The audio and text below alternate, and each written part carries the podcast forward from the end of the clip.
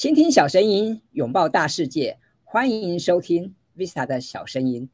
在今天的节目，我要为大家介绍一本新书。这本新书啊，我自己非常喜欢。然后呢，它的书名也非常的长哦，我觉得哇，真的是要一口气读完它，真是有点难度哈。这本书的书名叫做《智慧型手机知识碎片化时代的阅读力最新技术大全》。哇，这个书名听起来有没有觉得很厉害呀？那么各位朋友，你听到这个书名哈，你猜得到这个作者是何方神圣吗？啊，当初我在书店看到这本书，我下意识马上就觉得这一定是一个日本作家的的书哦。果然打开一看，没错哈，就是一位叫做佐佐木俊上的作家写的。那么这位作家啊，其实我自己是蛮熟悉的，因为呢，我以前就看过他的著作，而且呢，我跟他其实是有一些背景相似的地方，比方说。呃，我跟这位作家哈，都曾经是新闻的工作者，我们都曾经在媒体服务，然后呢，现在也都有在这个报社写专栏啊，所以我看到他的文字，我就感觉非常的呃有亲切感，而且这次他谈到的内容啊，谈说要怎么样精进阅读力，这也是我自己非常喜欢的一个主题，所以我就很期待说有这个机会来为大家介绍这本好书。那么今天非常开心哈，可以邀请到出版这本书的这个方舟文化的。主编哈，这个林俊瑜小姐来跟我们来聊一聊这本书。那么一开始哈，是请林主编来跟大家打个招呼呢。哦，大家好，呃，我是方舟文化的主编林俊。那我主要负责的是呃心理励志线，还有呃商管跟我们健康类。健康类是方舟文化的。呃，主力这样子，那我们现在也有积极在拓展，包含心理励志啊、商业这方面的书，我们之前也都出了很多。那目前有正在积极拓展，就是财经类、理财类的书籍，像我们年初出的零零五零那一本，就是也是蛮受读者的好评。这样，对。那好，在于心理励志，谢谢林主编来上我们的节目哈。那我想今天非常开心有这个机会来跟大家聊聊呃这本书哈。这本书的书名我再念一次。智慧型手机知识碎片化时代的阅读力最新技术大全，我想后面可能我就直接说是这个阅读最新技术大全哈，不然真的太长了。那么我想问问主编啊，那么现在其实这个出版市场的书这么多，不管是我们本地作家的书啊，或者是对岸的，或者是欧美啊、日本，其实有那么多的书哦，那为什么贵公司当初会想要？引进这本书呢？你们是看中它的哪个优点或特色呢？还是觉得是作者很厉害吗？还是这个主题你们觉得很有意思呢？嗯，我们一开始注意到这本书是它在 Amazon 日本上面呢，就是有一个很不错的排行榜成绩。那我们一开始注意到就想说，为什么日本人就是对这本书这么的喜欢？所以我们也进行了内容的研究，这样子，然后发现他所讲的主题。就是知识碎片化时代这件事情是很符合现代人的需求，就是因为我们现在运用手机还有电脑的时间已经越来越长，甚至是离不开我们的生活。那他在书中就是针对这一点很认真的探讨说，那我们要怎么样在这样子的环境下以适应环境的方式，而不是就是坊间大量会看到说你要怎么专注，就是你要怎么改变习惯去丢掉手机之类的。所以我们觉得这一点诶也很打中我们自己的心。就是对啊，丢掉手机已经是不可能的事情了。那现代问题就需要现代手段嘛。那他这本书其实就是所谓的现代手段，教我们怎么样在网络上阅读资讯。那包含书本的阅读，其实我也觉得他就是都写的很受用。所以，嗯，有点算是因为对于我们自己来说，也觉得是很适合自己适用的东西，然后也希望能够分享给读者，所以我们就积极争取出这本书这样子。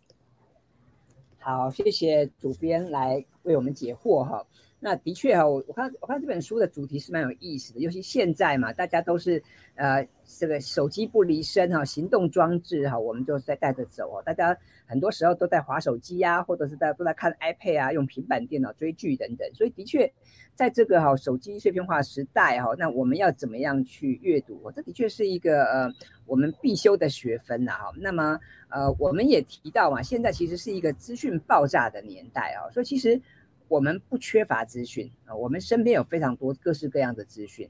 但是要怎么样慎选阅读的内容？要怎么样慎选这些内容？因为我们的时间也是相当的有限，相当的宝贵，所以要怎么样去选对我们有帮助的内容呢？啊，是不是也可以请主编也来跟我们分享一下？嗯，我觉得慎选这件事情就要先讲到作者他有一个很厉害的背景，那也是当初我们看到这本书的时候也有关注到的，就是作者他从十年前开始。就是每天会在网络上阅读上千篇的文章，并且从中摘取出他觉得重要的精选来分享给读者，然后他就会以这种方式经营他的 Twitter，然后因因此得到了七十八万，他书中写七十八万，现在已经七十九万了，就是得到七十九万读者的信赖跟追踪。那我们觉得，哎，这是一件很厉害的事情，就是有一个人他能够这么大量的阅读，帮你把文章精选，得到了大家的信赖。那他现在愿意把这个方法分享给大家，就是怎么慎选内容的这个问题，这样子。对，那他其中，嗯，因为他其实书中写的非常的详细。就是 如果想要深入了解的话，他会讲的非常的仔细，所以我相信读者看过都会知道。那我们这边就是先大略的取出几个一开始比较重要要点，就是首先他会告诉大家如何排除网络上的陷阱跟杂味，因为我们现在会接收到的资讯越来越多，那很多人其实难以分辨说那个东西是好的还是坏的，甚至如果你有去观察的话，你会发现同样的事件在不同的媒体、不同的新闻上面，他们所有的角度都不一样。那当你只看某一家，或是吸收固定同样色彩的媒体的时候，你就会得到偏颇的观点。所以他这本书一开始就会教你如何看看穿偏颇的媒体。那怎么样去在社群网站的陷阱，比如说赖的聊赖上面的聊谣言，或者是我们是不是生活在一个舒适圈里面？就像他书中说的，其实现代的资讯已经产生了一个新的断裂。那所谓的新的断裂，就是我其实只知道。我这个舒适圈内的资讯，那怎么样去认知到这一点？就是第一点，要在慎选内容的时候，你要事先认知到，说不是你眼前的资讯都是对的。那你现在阅读的东西可能很偏颇，甚至你在 FB 上面的东西全部都是，呃，它经过演算法喂给你的。那它其实是一个你喜欢的东西，跟你习惯的东西，甚至是你的兴趣，所以我们会很难找到一个新的入口。那他的书里面就有教你说，怎么样利用新闻报道当成你。认识新资讯的入口，然后再怎么样在网络上，他的方式是利用 RSS Reader，就是创造一个自己的专家库，还有使用 Twitter 这样子。那也教大家怎么使用优质的付费媒体。那比如说像书中有一些，呃呃，我们有请那个审定，就是布莱恩老师帮我们审定，他是也是也推推荐一些适合台湾使用的，比如说华尔街日报中文版。或者是 BBC News 中文版之类的，那他在书中都会教你怎么样去分辨这些媒体，然后他会给你适当的视角去检视这些媒体是不是有专家知识，还是你现在使用的媒体是不是有国内没有的视角，甚至是他对于事件的报道是直视的还是横视的，还是深入的还是广泛的，对他都会教大家怎么去分辨跟慎选。听起来很有意思哈，因为我本身我自己也有这个 follow 佐佐木俊上他的 Twitter 哈，所以的确对于他每天早上啊，他在这个 Twitter 啊，或者是这个在脸书上的分享一些不同的资讯哈，其实我之前是有看过的。那我也觉得这样的做法的确非常棒，而且更厉害的是它是持续不断的分享，我觉得这更不简单哈。那么接下来我们来聊聊哦，因为我们刚刚讲了，现在在一个资讯爆炸的年代，其实网络上的资讯真的我们看不完，然后各式各样的杂讯啊、假新闻也层出不穷嘛，哈。那所以我们应该要怎么样有效的整理资讯呢？是不是可以请主编也给我们分享一下？好，那就概略的分享一些他书中在整理资讯上的要点。那首先是他还有提出一个点，就是我们要把阅读文章，我们可能常常会看新闻的时候，就是觉得看完标题看内容，看完标题看内容。但他的说法是说，标题跟内容其实在两个不同的时间阅读的。那阅读标题的时间呢，我们需要的是瞬间的爆发力。我只要短短的看过那个文章，哎，我就知道有这件事情发生。但是当我们要阅读内容的时候，它可能需要的是持久的续航力。那这是一个整理资讯首先的分辨方法。他在书中会教大家如何使用，就是有稍后阅读这个功能的 App 去帮大家。比如说你在阅读到这篇标题的时候，觉得这篇文章是我必要快读的，在专注的时候读的，还是这个东西是忙的时候我暂时还不需要读的，或者是这个东西其实没有那么严重，有空再读就好了。像他自己的分类，就是以必读程度分出了分类，像比如说他自己专注的科技类啊、政治类，它就会放在我需要阅读完所有内容的那个文章。那如果是一些什么生活类啊，或者是电影类的新闻，他就会觉得那是我忙的时候可以不需要看的文章。那剩下的，比如说音乐啊、流行议题，他自己就会放在哦，其实我忘了看也没有关系的文章内容。那这个整理会帮助你在适当的时间的时候，比如说你专注的时候，你可以去读那些你需要确认的类别，而不会花时间在看一些其实你现在不读也没关系的东西上面。对，然后他还有提出一个概念是关于大脑保存跟电脑保存，我觉得是他自己在运用科技上面一个还蛮厉害的点，就是他一直觉得科技其实是为我们服务的，我们不能想说我要丢掉手机。或者是就是都不用电脑，我就会专注，这种事是不会发生的。但是电脑其实有一个很棒的效用，就是它的储存力很强，它的记忆比你高很多倍，那它的搜寻功能也很方便。如果我们可以善用的话，在大脑保存跟电脑保存上面做一个世界观啊，还有记忆的差别。呃，因为电脑无法帮我们生产出价值观，它也不会产生什么概念。但是它可以很好的帮你储存，就像我们刚刚说的，你选过的阅读内容，它会变成你的资料库。那你把这些资料库保存在电脑里面，当你的大脑价值观有需要的时候，或者是你突然想到一个东西的时候，你可以从电脑里面把旧的资讯提取出来。就像他在书里面曾经有说，他可能八年前读过的一篇经济新闻还是科技新闻，在八年后某一天他在书写或者是在跟人家聊天的时候，突然想到回去搜寻，那是有用的，这样子。谢谢主编的分享啊！我想的确啊，我们都需要好好的去整理我们的资讯，因为，嗯，现在的确是一个资讯报道的年代，我们每天有看不完的东西。但是这么多的东西，有哪些东西是真的值得我们花心思好好去咀嚼、好好去消化的呢？这个可能值得我们好好去想一想。所以，我们今天为大家来介绍这本《阅读力最新技术大全》哈。那么，就是我们要站在巨人的肩膀上，我们去学习一些专家学者他们的一些厉害的方法。那刚刚主编提到哈，就是嗯，要善用科技工工具跟软体，这个我也相当认同啊。因为我想我们不要被这些东西所绑架，但是我们应该要善用它。比方说，作者也提到嘛，这个啊科技呀、软体呀，的确它可以帮我们记掉很多事情，所以我们不需要把所有的事情都记在我们自己的大脑，我们应该善用所谓的第二大脑哈。那么接下来我就想来聊聊另外一个话题啊，这个话题也是这几年我很关注的一个议题，就是所谓的输入哈跟输出啊，input 跟 output。那么其实啊，我发现现代的人呢，大家工作都很忙碌，大家的生活节奏啊都很快。其实大家的输入是很多的，不管你是刻意的进修啊、读书啊、看报纸、追剧啊这种刻意的输入。或者是你不经意的输入，其实也很多。但是我发现呢，可能大家还是没有输出的习惯，所以即便你读书了哈，你追剧了，大概我们很少会把自己的想法、心得啊，跟你身边的亲友、同事分享。那么，所以我也想请教一下主编哈，就是我们来看今天这本书啊，书上怎么告诉我们要怎么样把输入跟输出做到最大化呢？作者有什么建议吗？嗯，是输入其实就像刚刚前面所说的，呃，作者有一个很好的观念是，他认为，呃，知识跟资讯，包含他已经把阅读这件事情涵盖在我们所有网络的阅读上面。他认为这件事情是为了建立我们自己的多元观点，那这个多元观点就会累积成你的知肉，他那是他书中的一个名词，其实就是你的智力、你的智慧，那就会成为你一个自己的资料库。那所谓的输入，就是他刚刚我们其实前面都有介绍的，你如何借由整理跟阅读，然后去分配自己的时间，适当的去输入自己的资讯，那它最后就会变成你的资料库这样子。但是呃人呢，如果就是有些人他会很喜欢写东西，那我们都会知道，就是一直输出的话都没有在输入，你最终是会耗尽的。所以它这个其实会是你输出的一个资源，你想要让你的输出最大化，你的输入同时之间也是不可以放弃跟就是放掉的这样子。那他书中有提出一个观点，就是输出这件事情呢，他讲的一个形容是，他是我们无意识领域里面的小人。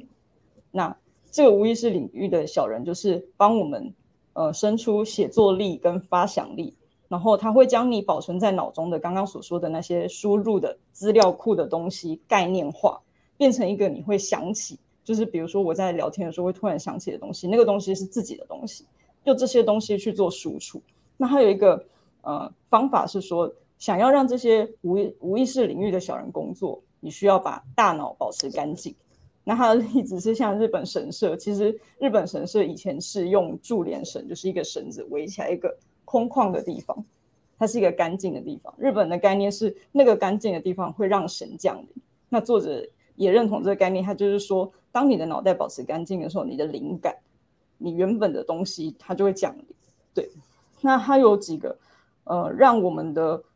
无无意识领域小人，就是我们大脑灵感能够够跳出来跟想出方法的几个方法。第一个是我们要尽可能的把生活还有工作中的杂事给排除，就像刚刚说的，我们要去利用网络。作者认为，云端这个东西就是为了使人类在杂物中解放，然后可以过得更好。当我们把这些就是比较复杂的、就是麻烦的事情都交给科技来使用，比如说他的方法是，就是他如果要出去一个远的地方开会，他会先 Google 好地图，然后使用截图或拍照的模式，等于说他到时候去不用再重复做这个动作，他的整理会让自己到时候全部都只需要滑动图片就可以知道达到自己的目的，省去。到时候再用脑袋运算，然后去处理跟搜寻的时间，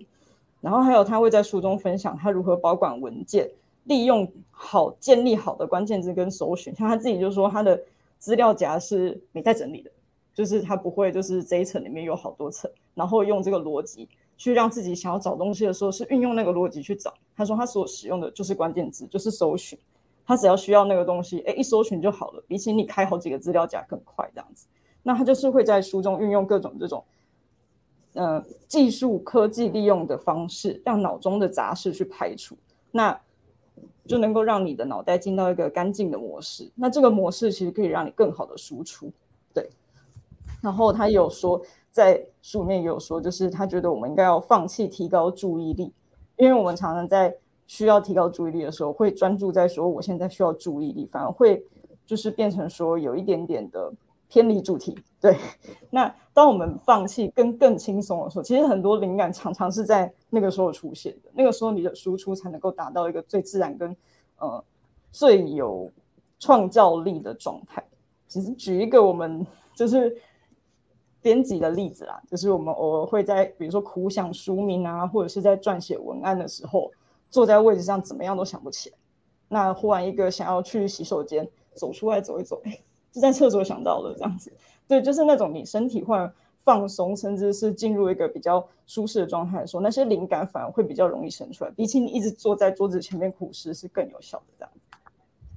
好，谢谢主编跟我们分享啊。那刚刚提到灵感这个。这个议题啊，我也相当的呃有感啊，因为我常常在外面，在这个企业啊、公部门啊或大学学校授课啊，那么也常常有学员会问我说，要怎么样收集灵感啊？显然很多人对于这个灵感这件事情是充满这个困惑的。那我也很同意作者的看法，的确哈，我们不需要。一直正襟危坐，或者一直坐在电脑前呢？我也鼓励大家，你应该走进人群啊，你应该多去观察，然后多从生活中取材，这样子这个灵感哈，你才能够源源不绝的产生哈。那么接下来啊，我想来跟这个主编讨论一个有趣的议题，是我在书上看到啊，作者提说要活用善慢力哦，哇，这个善慢力哈，是我第一次听到的一个说法哦。我觉得很有意思，因为以以往哦，说到散漫哈，我们总觉得这好像是一个比较负面的的名的的名词啊，说哎这个人有点散漫，对不对？好，有点刷神，对不对？那么为什么作者哈要鼓励大家要活用散漫力呢？哈，我想这个其实是蛮有意思的。我这边先讲一下啊，在书上的第三百三十三页有提到啊，所谓的散漫力哦，就是说不要勉强自己提高专注力，而是要反过来活用自己的散漫。来提升个人生产效率的能力啊，那这个其实是很有意思的，因为我觉得，嗯，以前我们都听过一句话，说是时间就是金钱嘛，啊，所以我们知道说时间是相当珍贵的，但是后来我们就发现，其实最珍贵的哈，可能是我们的专注力，因为我们每天专注的时间其实是很有限的啊，但是为什么作者说我们不要一直去设法提高我们的专注力呀，而而是有时候需要。活用善慢力呢？这个部分是不是也可以请主编来跟我们分享一下？嗯，好。那作者刚在书中其实就像我们一开始就说的，他其实是一个主张不需要丢到电脑，也不需要刻意专注的人。那这当然也是他最特别的一点，因为他自己觉得他已经看透这件事情了。就是当你想要专注的时候，专注力反而更容易分散。那像刚刚伟全老师说的，呃，他认为我们的散漫力是可以利用的。那专专注力之所以不需要提高的原因，也是因为我们每个人的专注力都是不一样以及有限的。就比如说，当你想要限制每个人都可以在像我们之前课堂，就是五十分钟的时间内达到整整五十分钟的专注，对每个人来说都是不一样。你就会看到有些同学就是已经坐立难安，那有些同学可能他可以很认真的在做笔记。那这种状况是因人而异的。所以他也觉得我们的散漫力跟我们的专注力这件事情，我们就集中在散漫力来说好了。因为他是说这件事情，我们要依据自己身体的状况去做分配。甚至有些人会觉得说，我今天状况很差，然后就不开心。但他说，其实每个人的专注力每一天也都是不一样的。那他在书中就会有教我们如何使用，就是观察自己的专注力状况，去设定最适合的工作间隔。那他的建议，呃，他自己作者自己的专注力上限，他说是三十分钟。那他在自己的书上其实后来分享的时候也说，他自己的工作最多只会分配到十五分钟。那他以这个短间隔跟长间隔，以每一天不同的状况，在依照工作的轻跟重去交互推进。也就是说，他不会一直在十五分钟的集中时间内连续的做很重的工作，而是他说他会从轻的工作先开始进来。就像我们呃，可能一进公司早上还没有清醒的时候，如果立刻做一些。很重的事情，有时候我们反而更容易涣散，甚至是会犯一些不该犯的错误。这样子，对。那他的建议就是以轻工作跟重的工作，甚至他有分轻的阅读跟重的阅读。那借由这种交错的方式，让自己不会那么的疲惫跟容易涣散。那他也说呢，就是嗯，分配工作的调整，其实要以重的工作为主。比如说我今天重的工作专注力只有十五分钟。那我轻的工作也一样做十五分钟，他不会因为轻的工作可以做三十分钟而做做足三十分钟，对，因为他会让自己身体习惯那个最适合的间隔，然后甚至当你轻的工作做到中间已经被中断的时候，它会产生一种意犹未尽的感觉，也就是他所谓的饥饿感。那这个饥饿感呢，其实会让你的脑袋就是持续的在那件事情上面有一些些的关注，甚至有时候因为这种关注会给你带来一些好点子。就是因为那件事情可能挂在你心上，甚至你很想赶快把它做完，那你有时候就会突然的想到关于那件事情的一些新的想法，对，那就是他对于散漫力的活用，当然也像也是贯彻前面所说的，他会把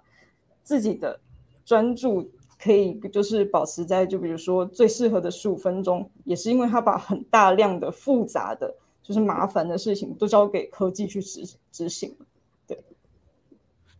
好。我觉得啊，这本书的作者哈，他其实真的是旁征博引。那也因为他本身是一位新闻工作者，又是一位专栏作家，所以他常常必须要涉猎大量的资讯跟知识哈。所以当然，他对于怎么样去阅读，有的确有他独到的方法。像刚刚主编来跟我们提到说，哎。作者提到要这个呃善用饥饿感哦，然后提到说饥饿感能带来好点子，这个其实非常有意思的，因为我们人有生理需求嘛，你肚子饿了就想要吃东西，对不对？但是如果我们对于知识啊，对于问题同样能够保持饥饿感，我想各位你也能够去激发好你的灵感，还有就是你能更专注的去做你某些事情。那么刚刚这个提到作者也也讲说他可能专注十五分钟，我觉得这也让我想到呃。之前很流行的番番茄钟工作法啊，那么不论说你你每天设定一个间间隔是十五分钟或是二十五分钟，我觉得都蛮好的。那么在书上也有介绍很多好用的工具跟软体，比方说呃作者也有提到计时器嘛，哈，然后也有提到这个 To Do 的这个 App 啊，我觉得这些都是我们可以参考选用的部分。那么讲回来，我觉得啊，就是虽然我们在谈说，哎，我们要怎么样把握时间，我们要怎么样精进自我，我们要怎么样提高效率。但是因为我们人终究不是机器啦，所以我觉得我很认同作者提到的哈，就是我们在提高工作效率的过程中，我们也要去留意，好去保护我们自己的专注力，我觉得这是非常重要的。所以，我们怎么样去过好一个快慢有致的生活，我觉得这个是更是我们要去学习的。那么，我们今天啊非常开心有这个机会来跟大家介绍这本好书。这本好书的书名非常长啊，叫做《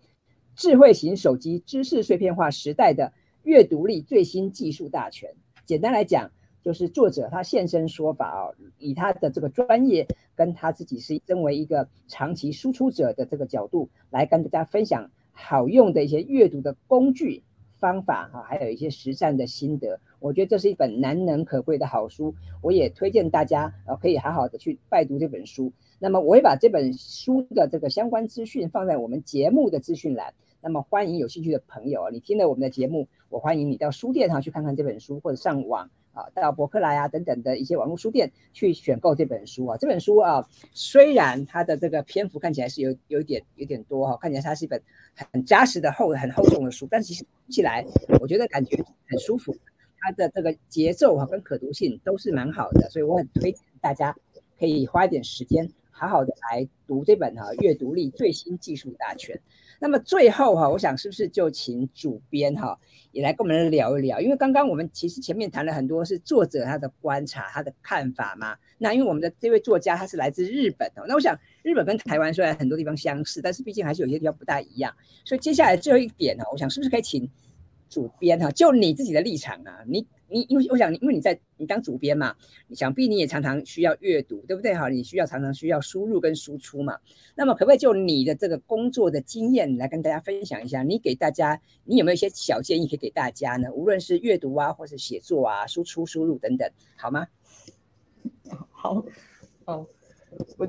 呃，我想先建议一下这本书的阅读方式啊。因为我想有些人看到书厚厚一本，我们都会有压力，说哦，我要从头读到完。其实我以前在读一些什么名著啊，所以常常发生这种事，从前面开始读一读，然后因为书太厚很累，读到中间哎忽然就放弃了。下一次不知道隔了几个月或几年之后再打开来看，哦好厚，前面已经忘了，然后又开始从前面开始读，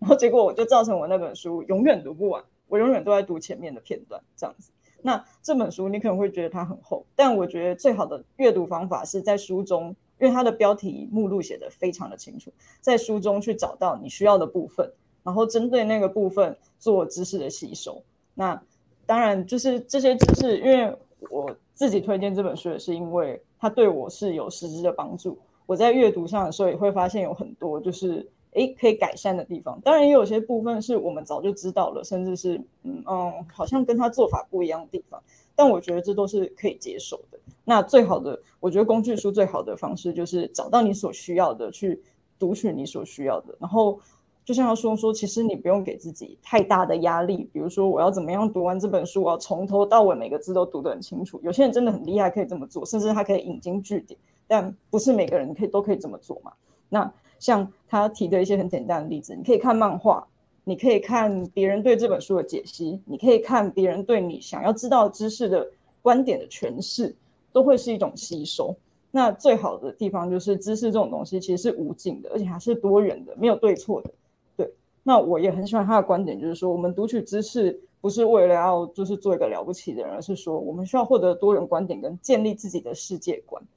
那我也觉得就是在。嗯，当编辑的过程中，因为阅读了很多种类不一样的书，比如说，呃，现在做的是工具书，那接下来做的是健康书，或者是看了一些心理励志的书。一本书里面，我觉得只要有一点点部分对你是有帮助的，那本书就是已经功德圆满。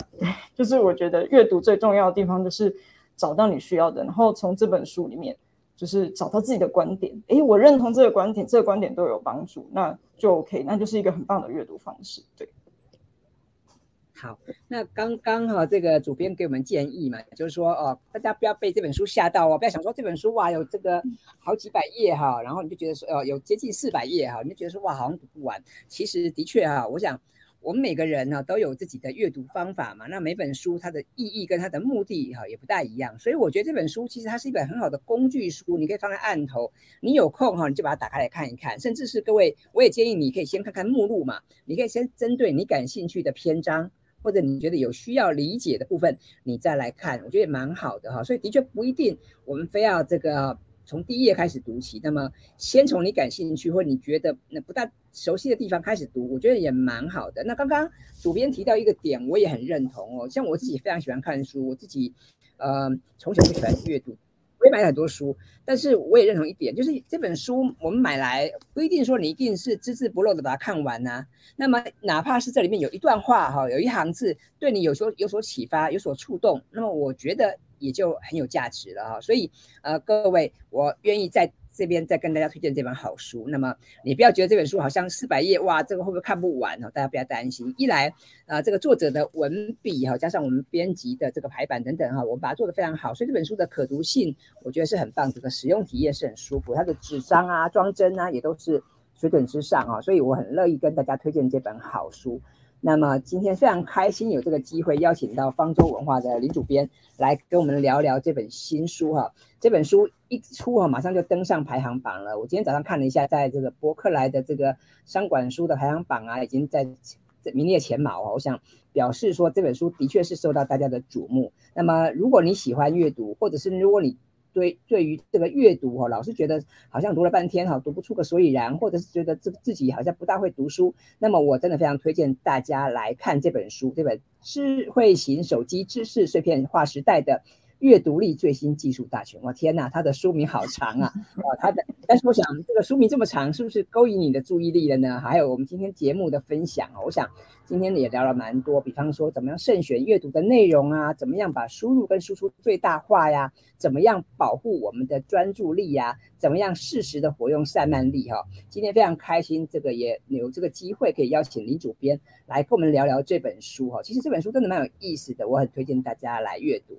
好了，那如果你喜欢我们 Vista 的小声音这个节目的话，也欢迎你到 Apple Podcast 帮我们打五颗星。还有就是，请你把这集节目分享给你身边的亲朋好友，无论是他喜欢阅读，或者是他为阅读所困扰，我都觉得值得把这本书啊，值得把这个讯息跟更多的朋友分享。那就麻烦大家帮我分享跟按赞了。好，那我们今天的节目哈就到这边进入尾声了。那再次感谢林主编来上我们的节目哈，那也期待贵公司之后能够再出版更多的好书。那也很欢迎林主编下次再来上我们的节目，再来跟我们分享更多的新书，好吗？